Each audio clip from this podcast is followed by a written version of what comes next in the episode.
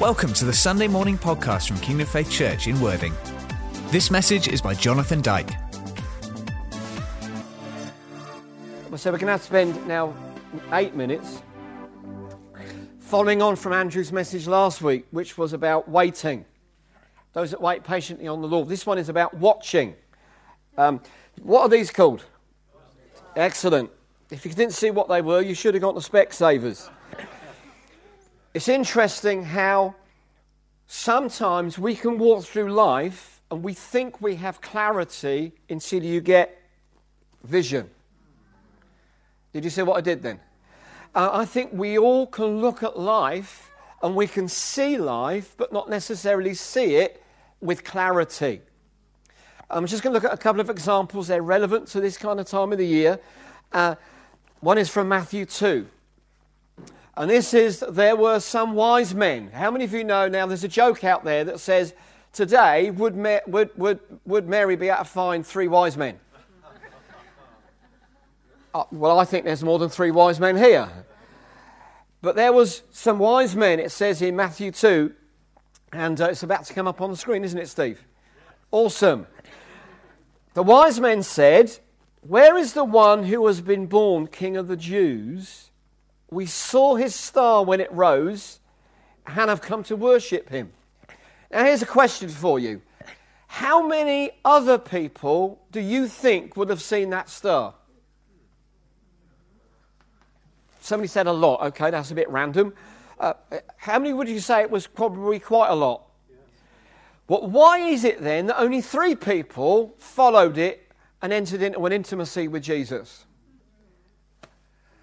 Because actually, historically, astrologically, that star was a real star. It wasn't a Bible star. It wasn't a Mel Gibson star. It wasn't a fantasy star. It was a real star that appeared in real time.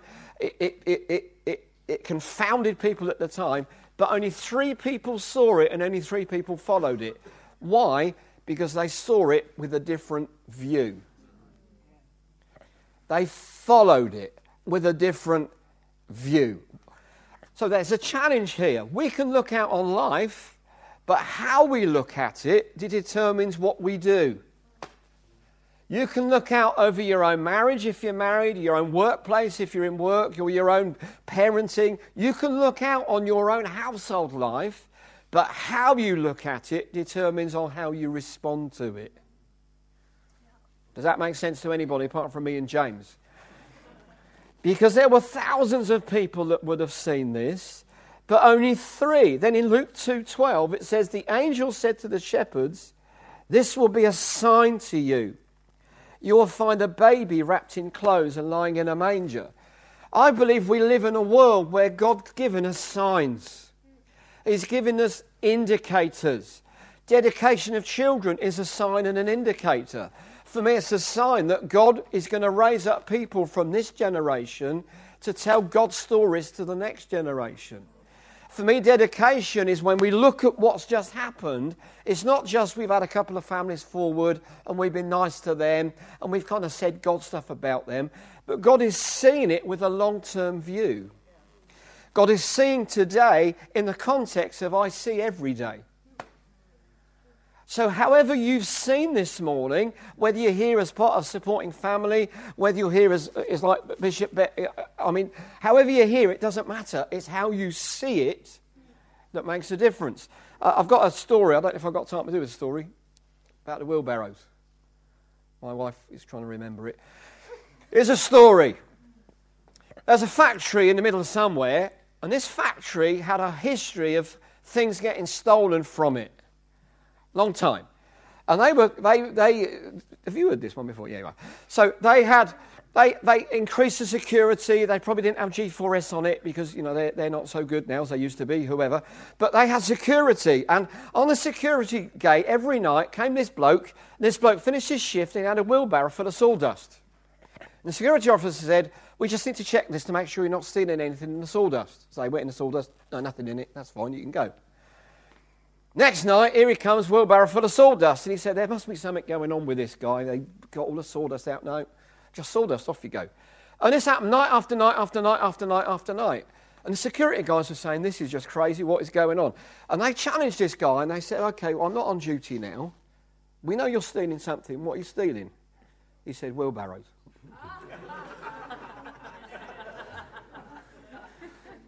Sorry.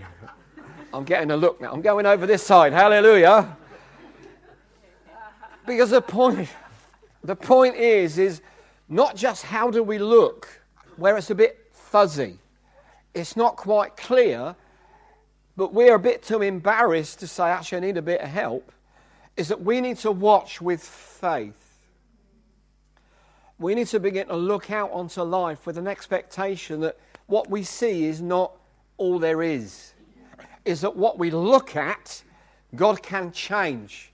When we look at maybe a pro- prognosis over our life, maybe we've had all of the best people in the world say, This is you. When we look at that, we look at it with faith that God can change that. When we look out over our relationships, and maybe they're not great, maybe we've just not been very successful, maybe we just have no friends, maybe we think we are the village one. I've no idea. Is that we look at that and says, No, God, God can still change my life, and God can still connect me with the right people. Maybe we're looking out over our finances, and maybe it's all very red and there's no black ever. We need to start looking at that with the eyes of faith in a God who cares for you and cares for me and is able to make all grace abound to us. So it's not about how we look out the window, it's how we do that, not whether we do that or not. Is this making some sense to anybody in the room? We've got two more minutes. 1 Corinthians 16 13 says, Be watchful Stand firm in faith. I believe that we were given eyes to look out onto life, not to judge it or criticize it, but to see God's potential in it. To see God's purpose through it. Psalm 25:15 says, "My eyes are continually toward the Lord." How many of you know that sometimes we can get a bit boss-eyed? we can get boggled because there's just stuff going on out there. Can I just suggest that there is a part of your eye, your retina, your optic nerve, that was designed just to look at God? I think there are things that maybe the filtering system that we have in our eyes just wasn't designed to deal with. It was designed to deal with the, with the love of God.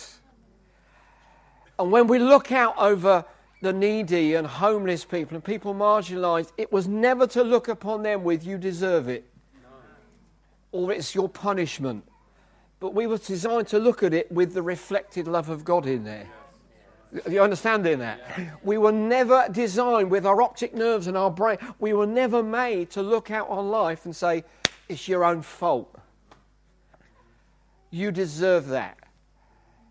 So our reaction has been the wrong one. But no, like, like the shepherds, like the wise men, I'm going to put my trust in God. I'm going to follow that. I'm going to check the signs around my marriage, around my family life, around my finances life. I'm not just going to look at the signs that, that the world says you've not got enough. I'm going to look at the sign that God is always enough. And if I follow the star, the leading of the Holy Spirit, the leading of the Word of God, I'm going to find a new intimacy with Jesus. Because really, rounding up this thing, all the guys at the Freedom Encounter, all they've really, really done is fallen in love with Jesus again. It's not been mystical. It's not been, you know, something to sort your brain out. Some of you are sitting there thinking it's one of the first things that we have to deal with, and I have to deal with this all the time, is I don't really need to go to something like that. That's called pride, my friend. Or even if I do, I don't need to respond. That's called pride. And that pride, when we look at it in the wrong way, it will keep us locked in our present. And God wants to set us free for our future. Let's all stand up, shall we? Very short message, but you've had lots of message, lots of encouragement from people. Just going to pray and then you can go and grab a coffee. As we pray, I'm just going to read out a few more thanksgivings. Thank you for answered prayers. People set free at the Freedom Weekend. Thank you for the truth that you've revealed to me in a new and a fresh way. Thank you that the blood has set me free from all shame. Thank you, Jesus, for such an encounter with you. Whoever the Son sets free is free indeed. Thank you for the wonderful women in my Freedom small group and the amazing way that you have knitted us together in love. I'm just going to read this out. Therefore, since we're surrounded by such a great cloud of witnesses, let us throw off everything that hinders and the sin that so easily entangles, and let us run with perseverance the race marked out for us, fixing our eyes on Jesus, the pioneer and perfecter of faith. For the joy set before him, he endured the cross scorning its shame, and sat down at the right hand of God. Father, I want to thank you that for everyone here, with the youth, with the children, you want us to set our eyes on things above. That we see everything with a faith in God outlook. That we look over life with a love of God outlook that we don't get blinkered or blinded by what the world is doing, but we look beyond the earth. We look beyond what we can see right now with an expectation that you are faithful. And we thank you that's true for us in our home, in our marriage, in our workplace, uh, wherever it is, that you have a high, high, high expectation for our lives. And we give you praise and we give you all the glory. Hallelujah. Amen. Thank you for listening to this Kingdom Faith podcast. We trust it's been an encouragement to you. For more information and resources from Kingdom Faith and our other audio and video podcasts, please visit www.kingdomfaith.com.